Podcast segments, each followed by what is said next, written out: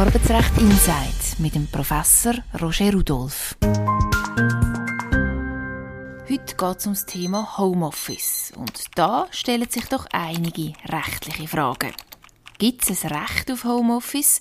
Wie sieht es aus mit den Kosten fürs Material, zum Beispiel für den Computer? Und zum herausfinden, ob ich wirklich die arbeite. Darf mich mein Arbeitgeber zum Beispiel mit einem Computerprogramm überwachen? Ich begrüße Sie ganz herzlich zum Podcast Arbeitsrecht Insight.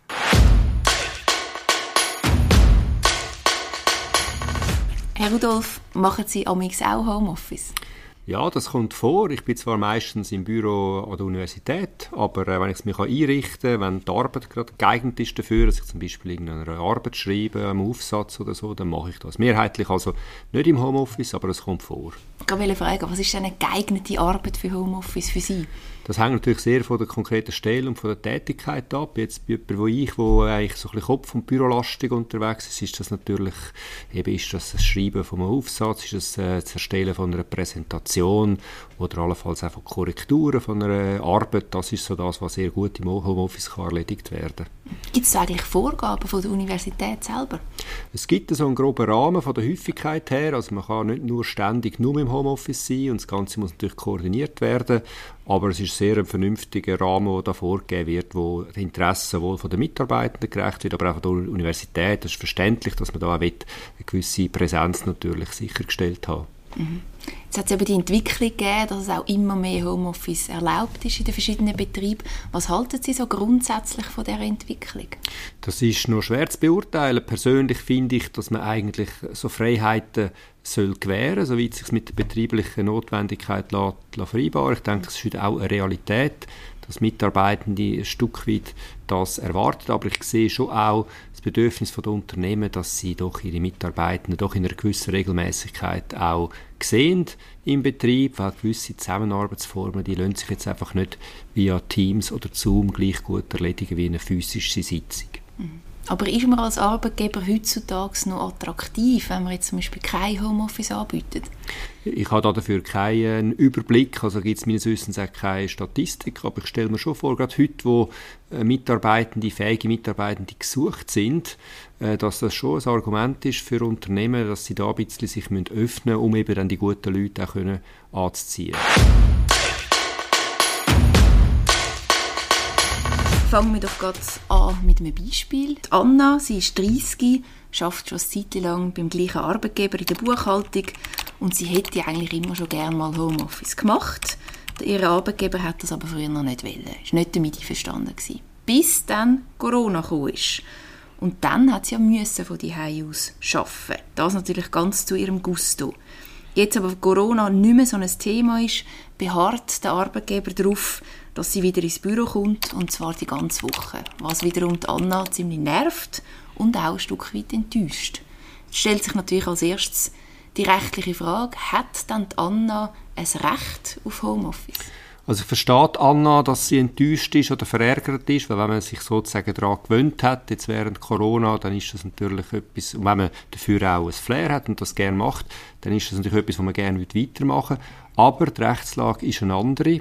Ähm, Obligationenrecht ist das gar nicht speziell geregelt, die Homeoffice-Arbeit, aber es ist klar, wenn nichts abgemacht ist und einfach der Arbeitsort gleich der Betriebsort ist, was natürlich meistens so ist im Vertrag, dann gibt es kein Recht auf Homeoffice, das ich kann quasi gegen den Willen von meiner Arbeitgeberin durchsetzen kann. Also sogar, wenn sie in der Buchhaltung schafft, wo ja eigentlich auch die Hause äh, ausgeführt werden, die Tätigkeit. Das ist richtig. Also es ist unabhängig von der Arbeit, ob es jetzt geeignet ist oder nicht. Wenn das nicht abgemacht ist, dann habe ich grundsätzlich kein Recht auf Homeoffice. Jetzt aus Arbeitgebersicht, der Arbeitgeber von der Anna, der ist offensichtlich skeptisch gegenüber Homeoffice. Er wittert Probleme, die auf ihn zukommen. Was sind denn das für rechtliche Probleme? Es stellen sich äh, beispielsweise Fragen nach der Kostentragung, also Auslagen, Arbeitsgeräte und so weiter, aber auch nach der Arbeitszeit, oder? Wie wird denn da genau geschafft, ist man noch erreichbar oder nicht, oder auch datenschutzrechtlich, wenn ich die von dem Computer aus äh, remote da arbeite, stellt sich natürlich die Frage ähm, über einfach mal die Sicherheit vom Datentransfer, das sind schon so die zentralen Fragestellungen im Zusammenhang mit Homeoffice. Es könnte aber auch andersrum sein, dass der Arbeitgeber von der Anna findet, das ist ja noch ganz praktisch, wenn sie von die aus schafft. Das äh, ist für uns jetzt auch weniger teuer, weil wir vielleicht den Arbeitsplatz nicht mehr zur Verfügung stellen kann der Arbeitgeber von der Anna sie zum Beispiel auch verpflichten, von die aus zu arbeiten? Nein, die Situation ist gleich wie beim Recht. Also auch bei der Pflicht gibt es keine Pflicht auf Homeoffice. Wiederum, dann ist es anders, wenn man das im Vertrag so abgemacht hat. Das kann natürlich sein, dass man da weiß nicht, zwei Tage, drei Tage pro Woche das so vorsieht. Und wenn man das weiß, wenn man den Vertrag unterschreibt, dann ist das so abgemacht.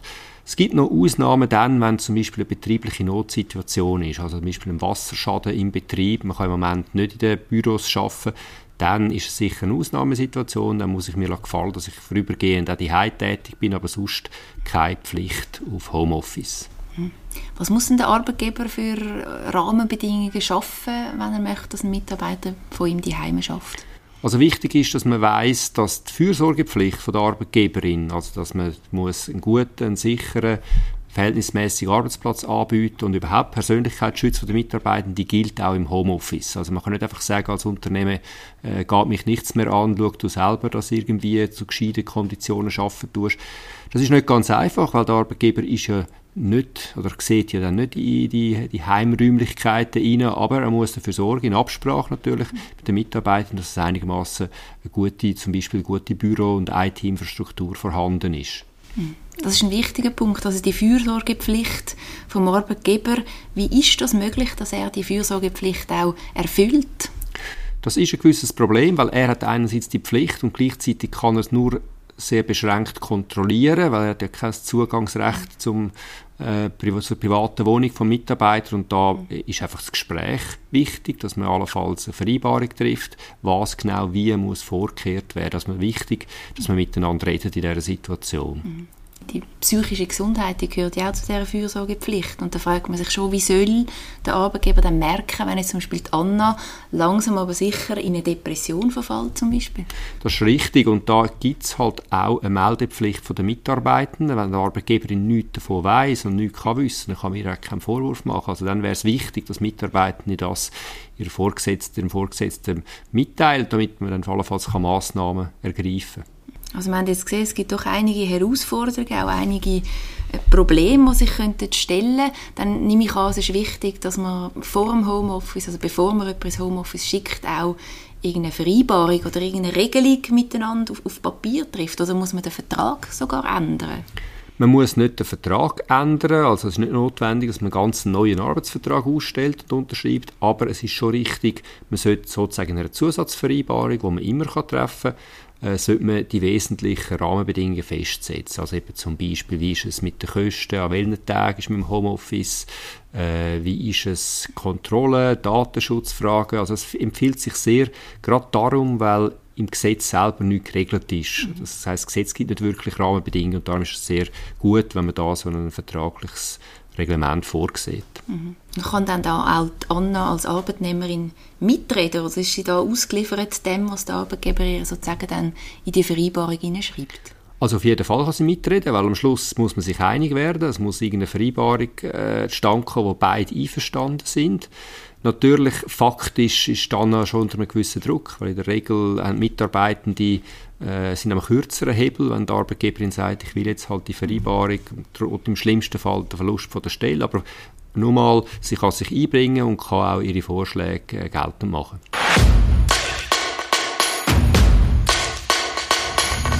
Angenommen, Anna darf jetzt Homeoffice machen und sie arbeitet zwei bis dreimal pro Woche von die aus. Da stellen sich natürlich dann auch wirklich viele praktische Fragen im Alltag. Sie macht nämlich sehr gerne Homeoffice, weil sie zum Beispiel zwischendurch gerne mal eine Wäsche rein tut oder vielleicht auch eine Kollegin trifft zum Kaffee am Morgen um 10 Uhr. Darf sie eigentlich so Sachen machen, während sie schafft im Homeoffice? Idealerweise wäre das eben auch Teil von einer Vereinbarung, wo man so die Rahmenbedingungen festlegt. Wenn das nicht der Fall ist, denke ich, in einem vernünftigen Maß äh, muss das zulässig sein, dass ich zum Beispiel einen Wäschgang mache. Es ist ja auch so, wenn ich aufs WC muss, oder, kann ich das natürlich auch machen. Aber wenn es längere oder regelmäßige Absenzen sind während der ordentlichen Bürozeiten, dann wäre in meinen Augen unbedingt notwendig, dass man das vorher wie äh, anmeldet, dass man vielleicht eine E-Mail schickt, ich bin jetzt eine halbe Stunde nicht erreichbar oder so etwas Ähnliches. Mhm. Also Stichwort Erreichbarkeit ist ja sehr wichtig, wenn es um Homeoffice geht. Muss dann die Anna zu den gleichen Stunden arbeiten, wie sie das im Büro machen würde?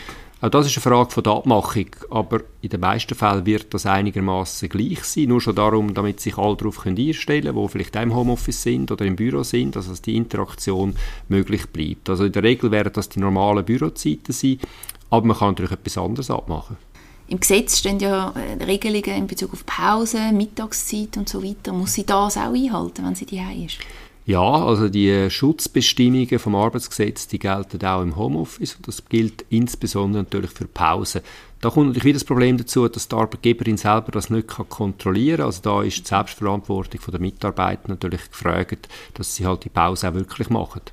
Eben die Kontrolle, Sie haben das jetzt angesprochen, ist eigentlich noch ein wichtiger Punkt. Also der Arbeitgeber darf den Arbeitnehmer nicht kontrollieren. Moll, er darf kontrollieren, solange es wirklich um die Kontrolle von der Arbeit geht und nicht einfach um eine Verhaltenskontrolle. Also als Beispiel, irgendeine Spy-Software, also eine verdeckte Software, die aufgeschaltet wird, dass Mitarbeiter wirklich bei jedem Tippen, was sie macht, registriert wird. Im schlimmsten Fall könnte man sich ja technisch vorstellen, sogar die Kamera, ohne dass sie es merkt, in, äh, würde laufen lassen. Das geht natürlich nicht. Aber normale Arbeitszeitkontrolle oder ein Instrument, das sicherstellen, dass die Daten, das man schafft am Computer, auch sicher auf den Server von der Arbeitgeberin gespeichert wird, das ist zulässig. Wenn jetzt aber die Anna weiss, zum Beispiel, dass sie überwacht wird mit dem Computerprogramm, kann man das auch vereinbaren oder ist das zum Schutz der Arbeitnehmerin gar nicht erlaubt? Also Information ist sicher wichtig, dass Mitarbeitende wissen, was ist, aber wenn es wirklich um eine Verhaltensüberwachung geht, äh, spielt es eigentlich keine Rolle. Das verbietet das Gesetz, also nur Verhalten überwachen, äh, ohne dass es vom, von der beruflichen Tätigkeit her notwendig ist, ist unzulässig und, und bleibt auch unzulässig, wenn die Anna würde zustimmen. Mhm. Okay. Da würde wahrscheinlich der Arbeitgeber sagen, ja, aber da können wir unsere Fürsorgepflicht nicht wahrnehmen.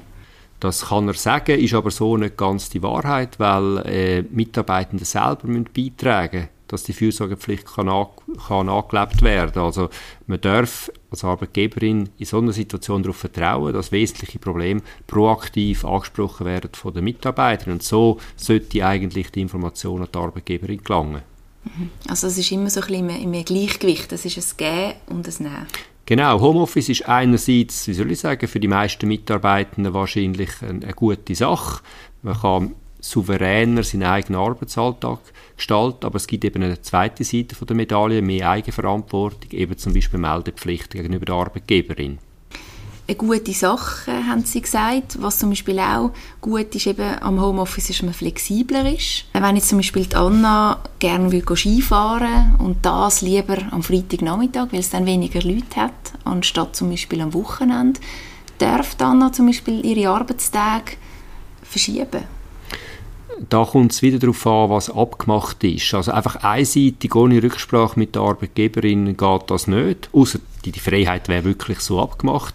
Also das sollte eben auch in so einer Homeoffice-Vereinbarung drinstehen oder man sollte mindestens dann, wenn es stattfindet, vorher noch per E-Mail das abholen. Mhm. Wichtig ist aber, dass beispielsweise Sonntagsarbeitsverbot vom Arbeitsgesetz auch im Homeoffice gilt. Also äh, klar, die Realität ist ein bisschen eine andere, das weiß ich schon, aber eigentlich nach der gesetzlichen Ausgangslage am Sonntag darf man auch im Homeoffice im Normalfall nicht arbeiten. Ja, das ist verrückt. Also der Sonntag, der ist und bleibt heilig. Das ist so. Mindestens nach überwiegender Auffassung gilt das Arbeitsgesetz auch in dem klassischen Homeoffice, wie wir es jetzt da diskutieren. Und dann ist der Sonntag grundsätzlich äh, ein Arbeitsverbot. Es gibt Ausnahmen. Der Betrieb kann ausgenommen sein beispielsweise oder vielleicht gibt es eine Bewilligung vom SECO oder vom Kantonalarbeitsamt. Aber wenn es das nicht gibt, dann darf man am Sonntag nicht arbeiten. Mhm. Jetzt angenommen, Anna hat ein schönes Ferienhäuschen in Arosa und sie geht immer gerne dorthin, würde auch mal gerne unter der Woche während dem Homeoffice dort arbeiten. Darf sie das einfach so machen? Das ist eine Grauzone und es kommt wieder darauf an, was abgemacht ist. Also wenn klar als Homeoffice eine Adresse definiert ist, also die eigene Wohnadresse, dann ist es klar, das kann man nicht einfach einseitig machen, sondern dann müssen wir das wieder abholen, Zustimmung bei der Arbeitgeberin einverlangen. Wenn es nicht abgemacht ist, einfach man nichts dazu besprochen hat, dann ist es, wie gesagt, für mich eine Grauzone. In der Tendenz bin ich eher kritisch, finde, dass Arbeitgebende, wenn nichts anderes besprochen ist, dürfen davon ausgehen, dass ihre Mitarbeitenden am normalen Wohnort sozusagen greifbar sind, dass sie zum Beispiel auch mit einer relativ kurzen Interventionsfrist auch auf dem Arbeitsplatz erscheinen Und wenn jemand natürlich beispielsweise in die Karibik geht, äh, auf eine Insel und sich dort zum Homeoffice etabliert, dann bin ich einfach nicht innerhalb von Stunden wieder am Arbeitsplatz, wenn es notwendig sein sollte Okay, das ist spannend. Es geht wirklich darum, dass man möglichst schnell in einem Notfall, wenn ein Arbeitsgespänli wieder ausfallen, dass man dann wieder vor Ort kann sein. So, mindestens ist das ein berechtigtes Bedürfnis von der Arbeitgeber und darum ist ich der Meinung, also wenn man es einem ganz anderen Ort macht, muss man es bei der Arbeitgeberin abholen, damit sie sich entsprechend darauf einrichten kann. Okay. Und wenn jetzt zum Beispiel ein, ein Arbeitsgespänli krank wird, dann kann es sein, dass man auch an den Homeoffice-Tagen vom Arbeitgeber sozusagen ins Büro selber zitiert wird. Meistens wird so etwas in einer guten Homeoffice-Vereinbarung auch vorgesehen sein, dass es eben besondere Situationen, Notsituationen gibt, wo man dann tatsächlich halt ähm, muss wieder erscheinen, wenn es einfach sachlich notwendig ist. Und das kann natürlich der Fall sein, wenn jetzt ein Arbeitsgespänli erkrankt und die Arbeit von sonst niemandem kann gemacht werden und sie muss vor Ort gemacht werden. Sie haben es vorhin kurz angesprochen, das Ausland, Homeoffice im Ausland ist vielleicht nochmal ein ganz neues Thema. Wie kann denn der Arbeitgeber das überwachen? Wie weiß er, wenn der Arbeitnehmer plötzlich im Ausland ist? Das ist natürlich ein gewisses Informationsvakuum. Ich merke ja als Arbeitgeber nicht automatisch, wo die Leute sind. Ich kann sie ja nicht mit einem Chip ausstatten, wo ständig, ständig gemeldet wird, wo sie sich befindet. Da ist man ein Stück weit einfach am Schluss darauf angewiesen, dass, dass all ihre Pflichten nachkommen und das heißt eben, dass Mitarbeiter nicht einfach ins Ausland gehen, sondern dass sie sich äh, das entsprechend melden. Wenn sie einfach trotzdem gehen, obwohl etwas anderes abgemacht ist, dann müssen sie mit Sanktionen rechnen, wenn das rauskommt und das kann im schlimmsten Fall dann auch eine Kündigung sein.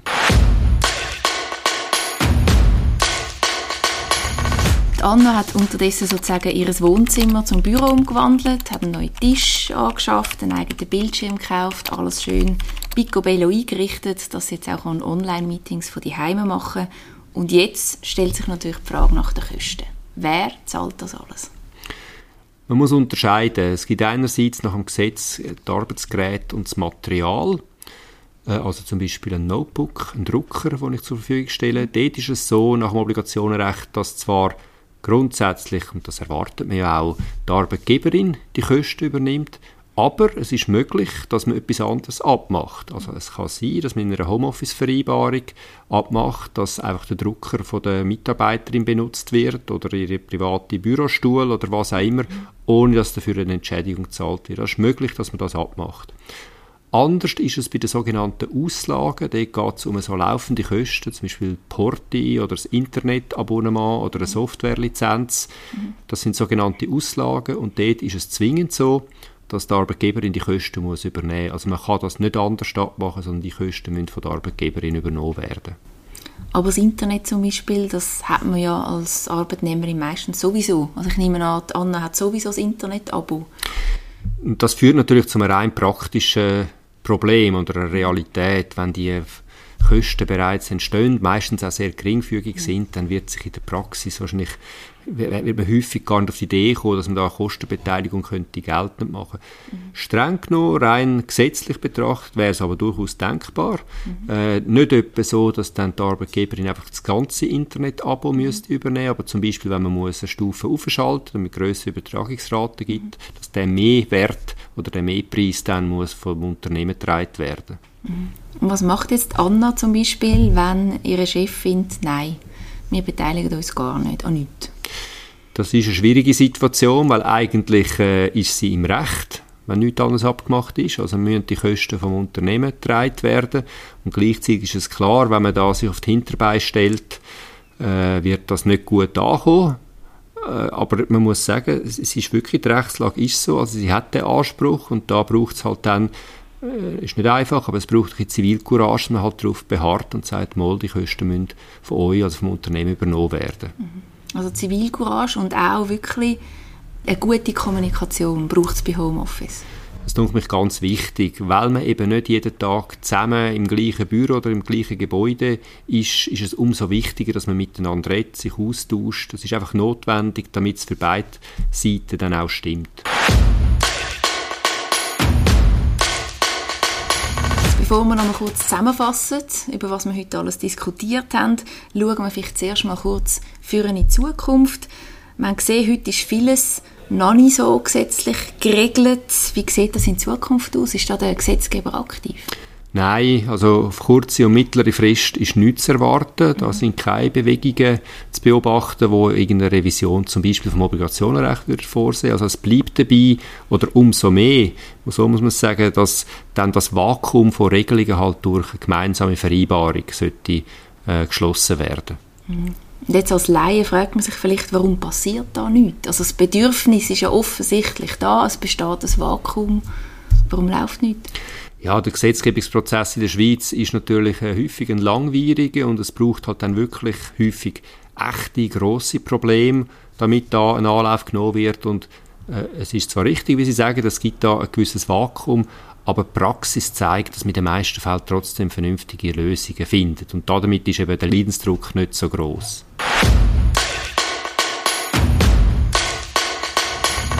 Homeoffice aus rechtlicher Sicht, kurz zusammengefasst, was sind so die drei wichtigsten Take-Home-Messages von heute? Erstens, ganz grundsätzlich, es gibt weder ein Recht noch eine Pflicht zu Homeoffice. Wir haben Ausnahmekonstellationen angeschaut und es kann auch abgemacht sein, dann hat man den Anspruch oder die Pflicht, aber wenn es das nicht hat, dann ist es so, dass Mitarbeitende dürfen im Unternehmen arbeiten. Sie müssen also nicht ihre private Infrastruktur zur Verfügung stellen und umgekehrt aber haben sie auch keinen Rechtsanspruch darauf. Das ist mich äh, die wesentliche Botschaft. Mhm. Das Zweite ist, äh, ich habe es schon angedeutet, ist eine Regelung, wo eben die Sonderfragen auch tut, äh, ja, adressieren. Wie ist es mit Kosten? Wie ist es mit Häufigkeit überhaupt? Wie häufig soll Homeoffice gemacht werden können? Wie ist es mit Datenschutzfragen? Das dunkelt mich als zweites auch wichtig. Und das dritte ist für mich, äh, wir haben es ein paar Mal jetzt gesehen, man muss miteinander reden. Es ist einfach wichtig, dass man miteinander redet und das im Vorhinein mit miteinander abmacht und dann allenfalls später nochmal neu ein gewisser Handlungsbedarf, dass man das nochmal macht. Aber man muss bei Homeoffice-Fragen einfach miteinander reden.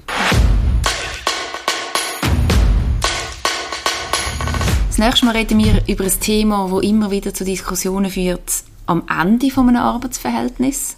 Die Rede ist vom Arbeitszeugnis. Aus Sicht des Arbeitgeber ist das eher doch ein aufwendiges Dokument und auch eine aufwendige Pflicht, die sie machen Für den Arbeitnehmer ist es aber sehr wichtig für das weitere berufliche Fortkommen.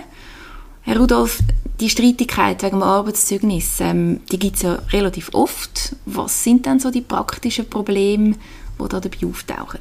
Also das stimmt, Streitigkeiten sind vielleicht ein bisschen erstaunlich sehr verbreitet auch und gehen auch vor Gericht. Also vor Gericht wird relativ häufig um den Inhalt vom Arbeitszeugnis gestritten und dann geht es halt um Formulierungen, vermeintliche Codes oder eben nicht Codes. Ist jetzt das eine richtige Beurteilung oder nicht? Das ist klar, das ist ja dann auch nicht Mathematik, wie man jetzt äh, so eine Klassifizierung vornimmt, da könnte ich Meinung auseinandergehen. Also es ist tatsächlich ein, ein Thema, wo ständig in der arbeitsrechtlichen Praxis aufkommt und durchaus auch zu sehr strittigen Rechtsverfahren führen. Mhm. Also es gibt wirklich einen rechtlichen Rahmen, wie so ein Arbeitszeugnis auch muss formuliert sein.